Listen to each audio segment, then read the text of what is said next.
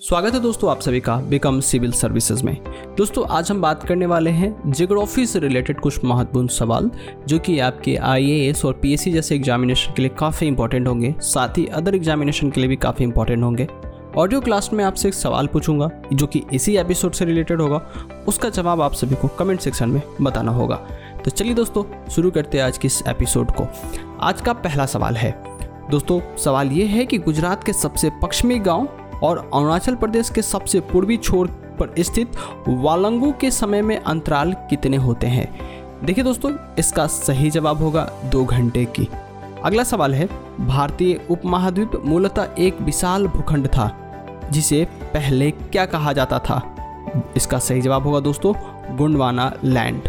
अगला सवाल है, वह राज्य जहाँ जूकू घाटी अवस्थित है इसका सही जवाब होगा दोस्तों, नागालैंड।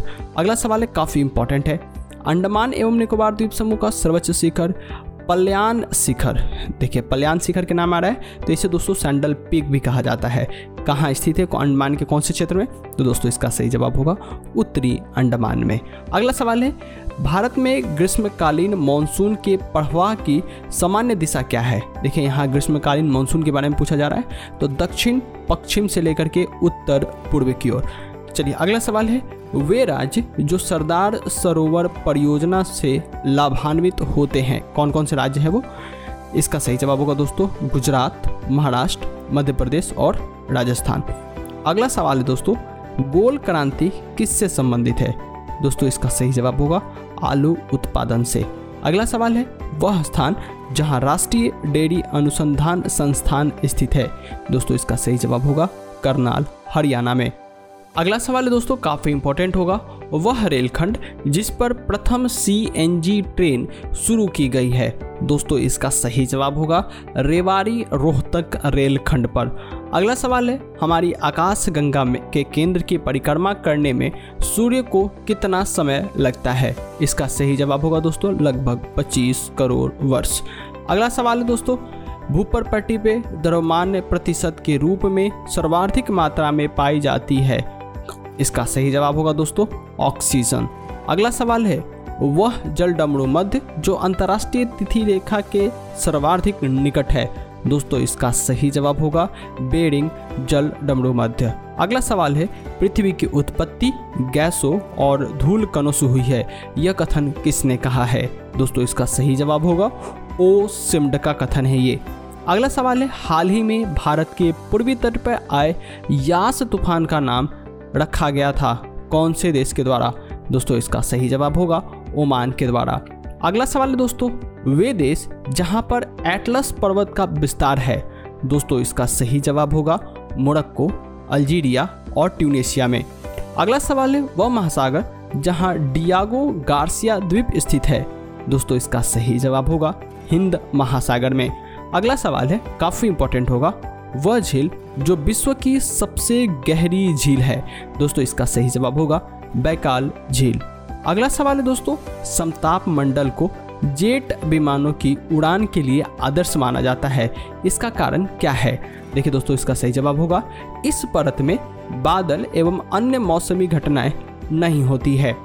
अगला सवाल है दोस्तों, टोर्नेडो बहुत प्रबल उष्ण कटिबंधीय चक्रवात हैं जो कहाँ उठते हैं? दोस्तों, इसका सही जवाब होगा कैरेबियन सागर में। अगला सवाल है एक उष्ण कटिबंधीय सामना प्रदेश की जलवायु की मुख्यतः विशेषता क्या होती है? दोस्तों, इसका सही जवाब होगा निश्चित शुष्क तथा आर्द्र ऋतु। अगला सवाल है काफ़ी इंपॉर्टेंट होगा। वह देश जो विश्व में सर्वाधिक नारियल का उत्पादन करता है। दोस्तों, इसका सही जवाब है इंडोनेशिया। अगला सवाल है, वह देश जो विश्व में बाक्साइट का बृहत्तम उत्पादक है। दोस्तों, इसका सही जवाब होगा दोस्तों, ऑस्ट्रेलिया। अगला सवाल है दोस्तों, पोर्ट डायमंड कहाँ पे अवस्थित है? इसका सही जवाब है दोस्तों, दक्षिण अफ्रीका में। अगला सवाल है दोस्तों, वह देश जिसे 40 कबीलों का देश कहा जाता है। दोस्तों, इसका सही जवाब होगा दोस्तों, किर्गिस्तान को। अगला सवाल है और आज का आखिरी सवाल होगा, भूमध्य रेखा पे स्थित दक्षिण अमेरिका महाद्वीप के देश कौन कौन से हैं? दोस्तों, इसका सही जवाब होगा, इक्वाडोर, कोलंबिया और ब्राज़ील। तो दोस्तों, ये थे आज के कुछ इंपॉर्टेंट सवाल जो कि जोग्राफी से रिलेटेड थे। अब बारी आती है दोस्तों, एक सवाल की, जिसका जवाब आप सभी को कमेंट सेक्शन में बताना है। सवाल ये है दोस्तों, हमारी आकाशगंगा के केंद्र की परिक्रमा करने में सूर्य को समय कितना लगता है? ऑप्शन एक है दोस्तों, लगभग 25 करोड़ वर्ष, लगभग 30 करोड़ वर्ष लगभग 15 करोड़ वर्ष या लगभग ढाई करोड़ वर्ष। अगर आपको इसका सही जवाब पता है दोस्तों तो आप मुझे कमेंट सेक्शन बताइए।